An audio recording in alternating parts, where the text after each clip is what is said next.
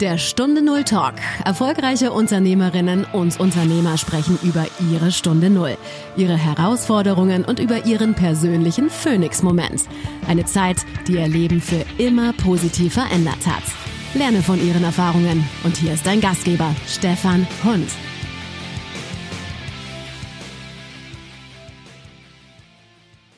Macht es für mich Sinn, mich für ein Unternehmen aufzureiben?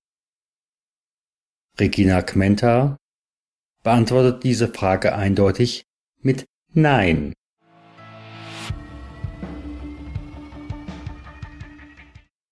Stichwort Service Secrets. Herzlich willkommen, liebe Regina. Hallo Stefan, ich freue mich sehr da zu sein. Vielen Dank dafür. Jetzt haben manche vielleicht schon dein Cover vom Buch gesehen, mhm. haben vielleicht schon mal den Namen gehört, zumal äh, dein Mann ist in der Beratungsszene ja auch nicht, auch kein Unbekannter. Mhm, genau. Wer ist Regina Kmenter? Wer ist Regina Kmenter? Ähm, ich bin 52, bin gebürtige Wienerin, ähm, bin Unternehmerin, war nicht immer Unternehmerin, sondern habe ursprünglich in der IT-Branche ja begonnen, habe dort 13 Jahre ähm, mich bei unterschiedlichen Unternehmen verdient, bei unterschiedlichen großen Unternehmen, auch Apple Computer, SAP Österreich, die sind ja doch sehr prominente Namen. Habe dann ähm, von der IT eigentlich die Nase voll gehabt, wollte unbedingt mit Menschen arbeiten und bin dann in eine zweieinhalbjährige Ausbildung zum Trainer und Coach gegangen, habe dort ähm, damit begonnen, mich mit Menschen näher auseinanderzusetzen und mit dem Thema Mensch. Und das hat mich sehr fasziniert und habe auch seit dieser Zeit, das war 1999 und habe seit dieser Zeit sehr, sehr viele Ausbildungen in diesem Bereich gemacht. Bin auch jetzt seit 2002 bereits als Trainerin unterwegs, habe ein Unternehmen gemeinsam mit meinem Mann, den du ja schon angesprochen hast, äh, die Firma Convince. Wir machen Verkaufs- und Management-Trainings und habe auch jetzt ein zweites Unternehmen gestartet, nämlich äh, Service Sales, wo es um meine Leidenschaft geht, nämlich um Kundenbegeisterung, etwas, was mich schon seit meinen IT-Tagen ja begleitet. Ähm, und das mache ich jetzt zur Profession und mit ganz, ganz viel Herzblut und das macht mir auch sehr, sehr viel Spaß. Da kommen wir gleich auch noch ein bisschen mehr drauf. Ich mhm. frage aber auch noch mal, wer ja. ist Regina Kmenta, wenn sie nicht arbeitet? Wer ist Regina Kmenta, wenn sie nicht arbeitet? Also ich backe sehr gerne, ich bin leidenschaftliche Bäckerin. Ähm, ich reise vor allem auch sehr gerne, schaue, dass ich sehr viel unterwegs bin in der Welt, weil ich da auch andere Kulturen kennenlerne, andere Ideen von, wie kann man leben, wie kann man sich sein Leben gestalten. Ähm, auch in philosophischer Hinsicht, was ist wichtig im Leben, was brauchen wir wirklich, um glücklich zu sein. Ähm, ich lese auch sehr gerne, also wenn man hier meine Bibliothek sieht, ich lese so 5.000, 6.000 Seiten im Jahr an Fachliteratur und dann noch anderes nebenbei. Ähm, lerne auch leidenschaftlich gern Sprachen. Ich lerne gerade Italienisch mit sehr, sehr viel Freude daran. Ähm, ich betreibe sehr gerne Sport, also ich bin fast schon ein bisschen süchtig danach. Also ich mache jetzt keine extremen Sportarten wie Marathon oder sonst irgendetwas, aber ich mache jeden Tag meinen Sport. Das, das brauche ich einfach zum Ausgleich für den doch recht anstrengenden Job. Ähm, ja, ich bin gern mit Menschen zusammen. Ich tanze leidenschaftlich gern. Ich mache gerade einen Flamenco-Kurs, habe jetzt Anfang Juni meinen ersten Auftritt auf der Bühne, ähm, war auch lange Zeit im Laienschauspieltheater, also ich bin auch sehr gerne auf der Bühne, das macht mir sehr, sehr viel Spaß. Extrem extrovertiert. Ja, ja, ja. Eigentlich, eigentlich bin ich ja mehr eine Schüchterne, aber diese Dinge tue ich einfach sehr gern. Habe auch Turnier getanzt eine Zeit lang. Also Tanzen ist etwas, was eine ganz, ganz große Leidenschaft von mir ist. Zum Beispiel. Ja, da hat sich ja auch viel, ich vermute mal, mit dem ganzen Umbruch nochmal entwickelt. Mhm. Ähm, was war für dich damals so der Auslöser? Du sagtest vorhin IT, große Unternehmen. Was war für dich damals der Auslöser, da rauszugehen? Was war für mich der Auslöser? Ähm, also der Auslöser war eigentlich, ähm, die Idee, also ich hatte bei, der, äh, bei, bei, dem, äh, bei einem der IT-Unternehmen eine recht schwierige Situation. Ich bin da in eine Mobbing-Geschichte auch reingekommen. Das war dann für mich so der Punkt, darüber nachzudenken, wie soll es denn für mich weitergehen? Ich habe damals sehr, sehr viel gearbeitet. Ich habe von 8 Uhr morgens bis Mitternacht gearbeitet, jeden Tag nahezu. Ähm, meine Ehe ist den Bach runtergegangen, ganz, ganz klassisch.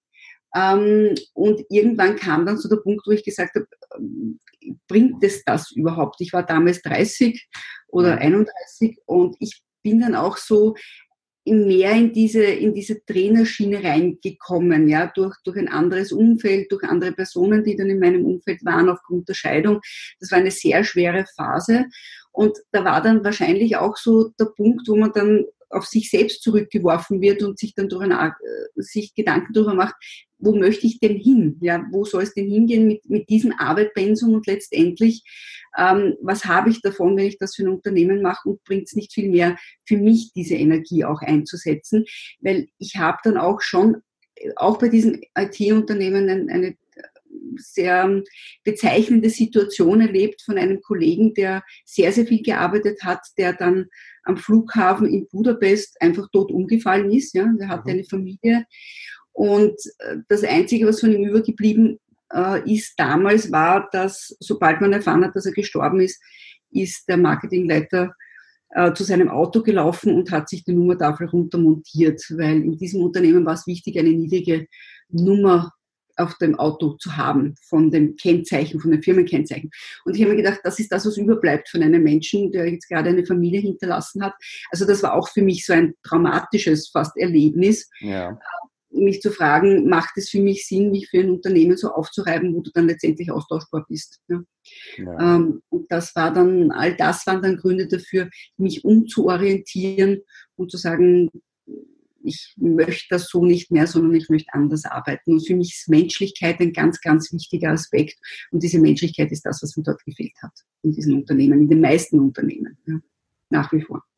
Darf ich da gerade nochmal nachfragen? Mhm. Ähm, ich hatte in der letzten Zeit einige Gespräche mit äh, Menschen, die Burnout erfahren haben, mhm. die dann sagten, ich bin lange nicht an meine eigenen Emotionen rangekommen. Mhm. Hast du das da so in diesem Kontext erlebt? Äh, nicht rangekommen oder nicht einstehen, eingestehen wollen? Oder wie war das da für dich? Was gab's, was war vielleicht auch der Schalter, der das umgedreht hat? Ähm, also ich habe einen sehr guten Kontakt zu meinen Emotionen. Nichtsdestotrotz äh, will man sich gewisse Situationen nicht eingestehen. Das stimmt. Also man möchte das nicht wahrhaben, dass das jetzt so ist. Man versteht auch nicht, warum plötzlich äh, sich die Dinge so verändern. Man spürt irgendwas, es verändert sich was, es ist so ein Unwohlsein, aber man kann es da noch nicht benennen. Und das ist, das ist ein ganz schlimmer Zustand aus meiner Sicht, weil du weißt, es stimmt was nicht, aber du weißt nicht, was nicht stimmt. Mhm. Und was ja auch ist, es wird oft von Sliding Baselines gesprochen. Das heißt, das ist so die Geschichte vom Frosch, den man ins kalte Wasser setzt mhm. und der dann letztendlich langsam erwärmt wird, aber nicht äh, letztendlich dort verbrüht, ja? ja. Äh, weil er nicht rausspringt, weil das immer schlimmer wird, aber nur in so feinen Nuancen, dass man das gar nicht gleich mitbekommt. Ja? Ähm, und dann denkt man sich, na ja, jetzt hat man wegen dem nicht reagiert, na, dann kann man wegen dem jetzt auch nicht reagieren. Ja? Also es ist dann lang, man ist lange in so einer Schockstarre und ich glaube, das ist auch das, was im Burnout ist, dass man lange das so gar nicht wahrnimmt. Man spürt zwar, dass da irgendwas ist, aber man weiß nicht, was es ist. Ja? ja. Und das schlimmer Zustand. Und für mich ist dann der nächste schlimme Zustand, wenn dann die Erkenntnis kommt. Also wenn man dann plötzlich vor den Trümmern steht und sagt, aha, wow, ja, das habe ich so lange jetzt verpasst und jetzt stehe ich vor den Trümmern. Ja. Das ist dann der zweite schlimme Zustand dann eigentlich. Ja. ja. Da ist ja auch gut dann, wenn man Unterstützer hat, wenn man möglicherweise auch in mhm. gutem Sinne Kritiker hat. Was macht für dich einen guten Unterstützer? Was macht für dich einen guten Kritiker aus? Also ein guter Unterstützer ist äh, für mich jemand, der der da ist und immer zu, also Zuspruch leistet, wenn man, wenn man es braucht. Ja, wenn man so seine Zweifel hat, ob das so funktioniert, weil wie ich damals von meiner Unselbstständigkeit in die Selbstständigkeit gegangen bin, das ist ja auch ein großer Schritt. Nicht? Es kommt jetzt nicht mehr jedes Monat das Geld rein. Man fühlt sich ja durchaus ein, ein Stück weit ja auch unsicher. Man weiß ja nicht, ob das funktioniert.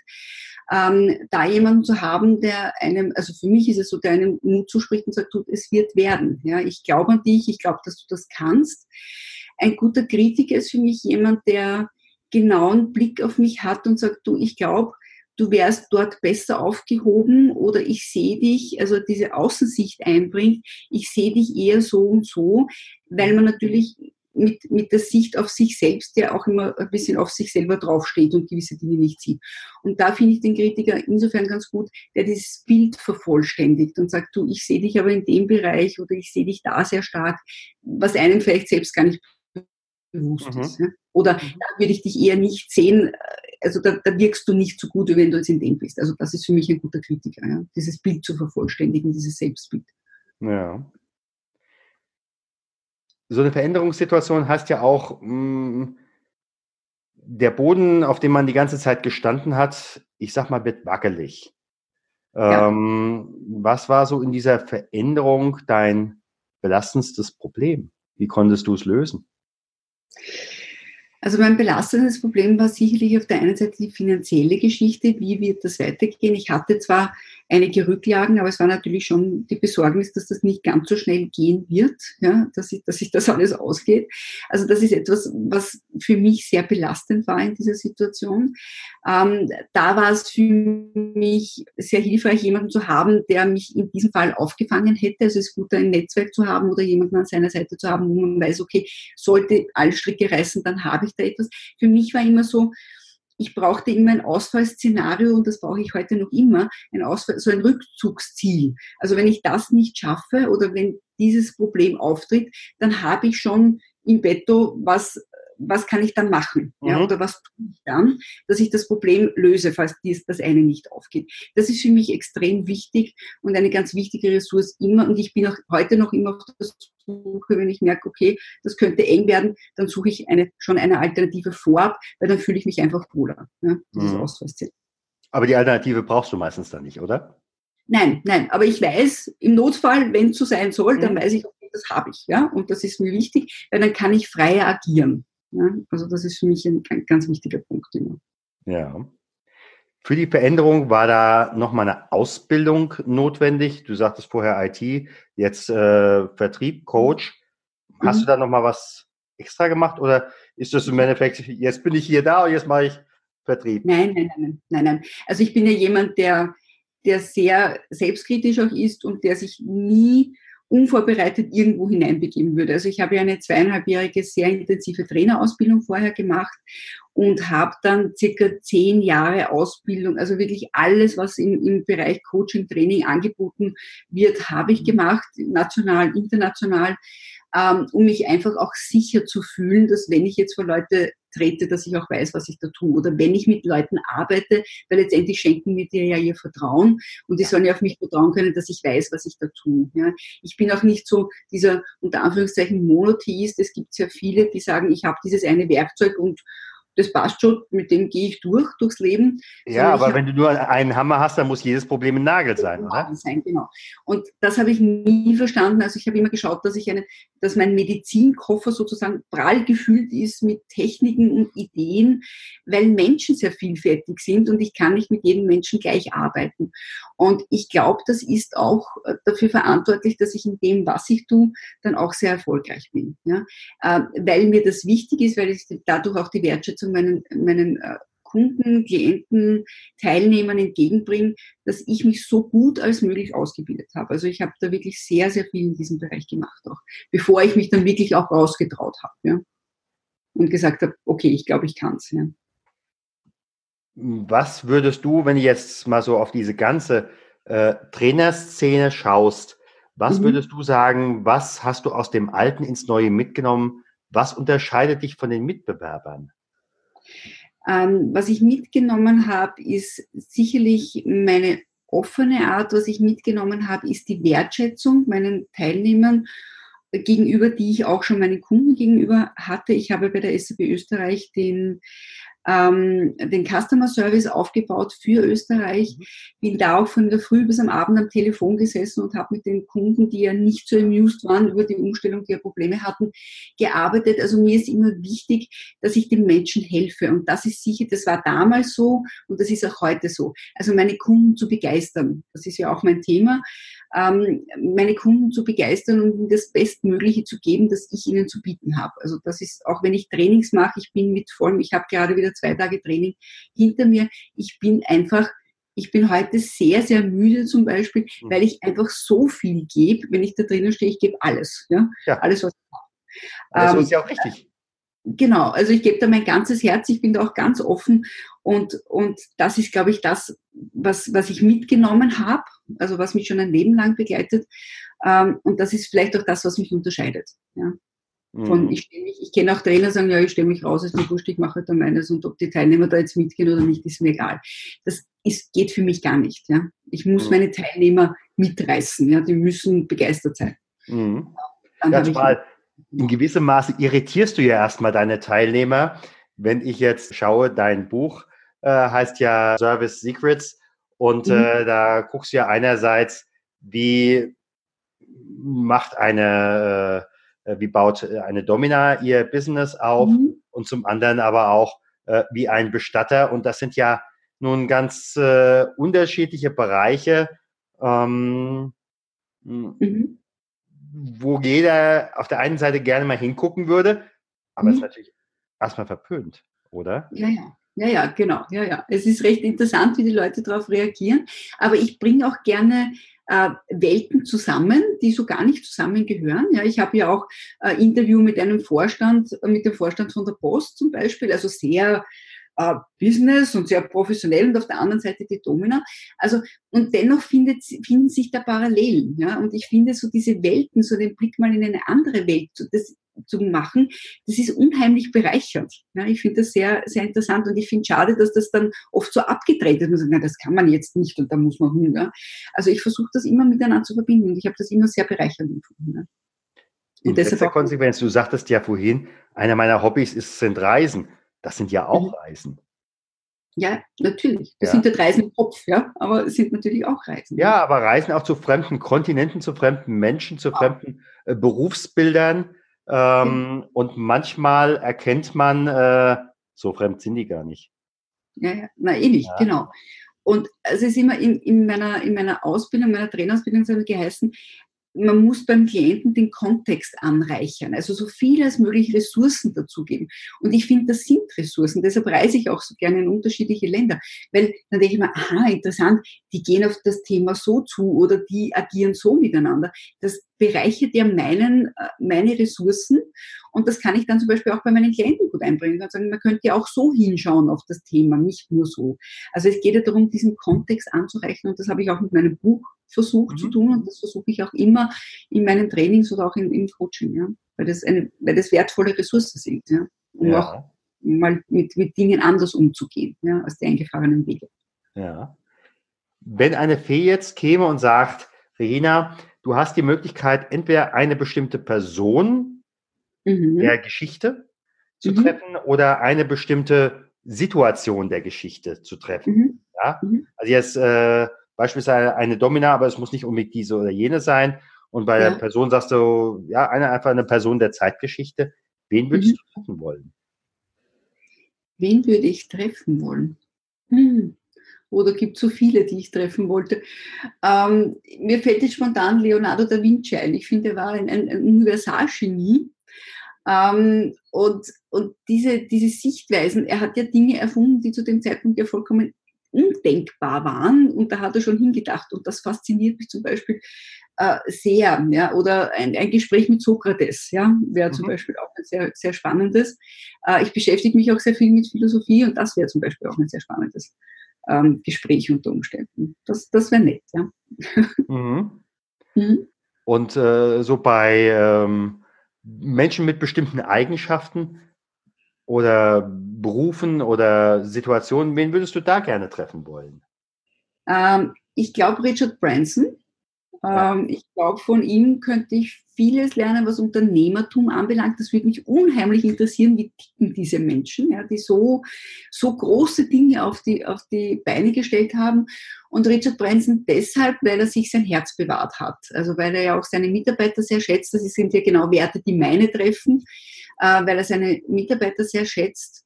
Ähm, und weil er ein sehr, sehr angenehmer Mensch geblieben ist, trotz all des Erfolges. Und weil mich einfach interessieren würde, wie tickt der, wie tickt der so anders als ich, was könnte ich von dem lernen? Ja? Also ja. ich glaube, ganz, ganz viel geben zu lernen. Das wäre so ein zeitgenössischer sozusagen, den mhm. ich gerne mal mhm. Jetzt würde ich gerne nochmal in deine Kindheit, Jugend zurückgucken mit der ja. Frage, was du heute machst. Gab es dafür schon mal Anhaltspunkte in der Kindheit oder Jugend? Ähm, in der Jugend ja. Ich habe ja, mein allererster Job war ja bei einer praktischen Ärztin. Ich habe ja begonnen, ich habe ja sehr, sehr viele unterschiedliche Sachen gemacht in meinem Leben. Unter anderem war ich bei einer äh, allgemeinen Medizinerin, heißt das, glaube ich, bei euch, ähm, in, als, als Arztassistentin. Und da war ich schon mit sehr, sehr viel Herz dabei. Also die, die Patienten haben mich wirklich heiß geliebt. Ich war damals, ich weiß nicht, 19 oder 18, keine Ahnung, es war gleich nach der Schule. Ähm, und da habe ich so einen starken Bezug zu meinen Patienten gehabt. Ich habe so viel Trinkgeld bekommen. Das glaubt man gar nicht, dass man in, dieser, in diesem Job Trinkgeld bekommt. Äh, ich wurde mit Geschenken überhäuft. Also ich glaube, da habe ich schon so das, das, was mich jetzt eh schon ein ganzes Leben lang begleitet, eigentlich gut schon gezeigt, ja, als, als mhm. Eigenschaft von mir, gut mit Menschen zu können und, und Menschen ein gutes Gefühl zu vermitteln und, und einen guten Kontakt zu ihnen zu bekommen. Mhm. Ähm, in meiner Kindheit, ja, ich glaube, ich war immer sehr bemüht darum, ein braves Kind zu sein, ja, sehr bemüht darum, äh, meine Eltern glücklich zu machen. Und das ist vielleicht auch etwas, was mich ähm, was auch jetzt mich noch auszeichnet, Menschen glücklich machen zu wollen. Mhm. Ja? Also, dass es da daher kommt, dass das so der rote Faden ist. Ja? Es gibt ja solche Glaskugeln, ob sie nun gibt, sei es mal hingestellt. Mhm, ähm, ja. Und äh, ich bin ja jemand, der gerne Skat spielt, also deshalb sage ich immer 2024 zwischen Herz und mhm. Kreuz. Mhm. Wo stehst du in fünf Jahren? Hast du da eine Idee? Ich muss gestehen, ich kenne mich mit Skat gar nicht aus und ich weiß gar nicht, was die Begriffe bedeuten. Also wenn du sie mir kurz erklärst, dann kann ich dir das vielleicht beantworten. Also für mich ist einfach nur das Bild, ähm, ja. 20, äh, man hat ja da die, die, die vier verschiedenen Kartenfarben, äh, ja. Kreuz, Pik, Herz, Karo. Ja. Äh, und äh, kann ja dann entsprechend äh, auf die Zukunft oder auf das Spiel reizen. Und mhm. Äh, wenn man eben halt einen äh, alten, äh, den Kreuzbauern oder wie auch immer, äh, auf ja. der Hand hat, dann kann man bei Herz 20 reizen. Äh, und wenn man Kreuz spielen will, ähm, 24. Und da war mein Gedanke zwischen Herz, dem mhm. der Freude möglicherweise, und dem oh. der Herausforderung, dem Leid auf der anderen Seite in fünf Jahren. Wo steht da Regina Quenta? Herz, definitiv Herz. Also mir ist Herz ganz, ganz wichtig bei allem, was ich tue. Ähm, und ja, es ist Herz, definitiv. Ja, Emotion. Mhm. Freude bei dem, was mhm. ich tue. Jetzt gibt es eine Reihe von Menschen, die hören uns zu. Die sind ja. möglicherweise an derselben Stelle, sie merken, es geht so nicht weiter. Mhm. Aber im Augenblick verlieren sie noch gegen die Schwerkraft, sprich, sie kriegen mhm. ihren Körper noch nicht in Bewegung. Mhm. Was würdest du ihnen möglicherweise für ein Buch oder für einen Film oder für eine Idee mitgeben, in die Bewegung zu kommen? Mhm. Also ich würde Ihnen sagen, Mut haben und darauf vertrauen, dass der Zeitpunkt kommt, wo man dann den Schritt geht dazu. Es braucht alles seine Zeit. Ähm, Buch oder Film, Gott, ich habe so viele Bücher gelesen. Ähm, Film ist zum Beispiel ähm, für mich ein Film, der mich sehr berührt hat, ist Eat, Pray, Love. Ich weiß nicht, ob du den kennst mit der Julia Roberts, mhm. äh, der so all diese Bereiche abdeckt, ja, auch diese emotionalen und auch diese, ähm, diesen, diesen Mut, diesen Schritt zur Veränderung zu gehen. Ja? Ähm, und ich habe vor kurzem einen Spruch gelesen, der, der klingt so ein bisschen drastisch, aber er macht auch durchaus Sinn, nämlich wenn du durch die Hölle gehst, geh weiter. Ja? Nur nicht stehen bleiben, das ist wichtig. Ja? Und wenn es nur kleine Schritte sind, aber durchaus den, den Weg nicht zu verlieren und durchaus weiterzugehen, nicht zu erstarren, was ja oft passiert, sondern einfach schauen, auch wenn es nur kleine Schritte sind, weiterzugehen in, in, in eine Richtung. Absolut. Denn äh, ich bin ja in, im Hauptberuf, bin ich ja Krankenhauspfarrer. Mhm. Und da erlebe ich eine ganze Reihe von Unternehmern und Führungskräften, die sich eigentlich hätten weiter bewegen müssen. Das sagen sie mhm. im Rückblick auch.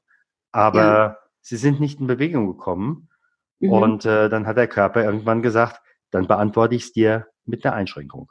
Genau, genau. Also man sagt ja, man kann ja nicht nicht entscheiden, ja, äh, oder man kann nicht nicht eine Entscheidung fällen.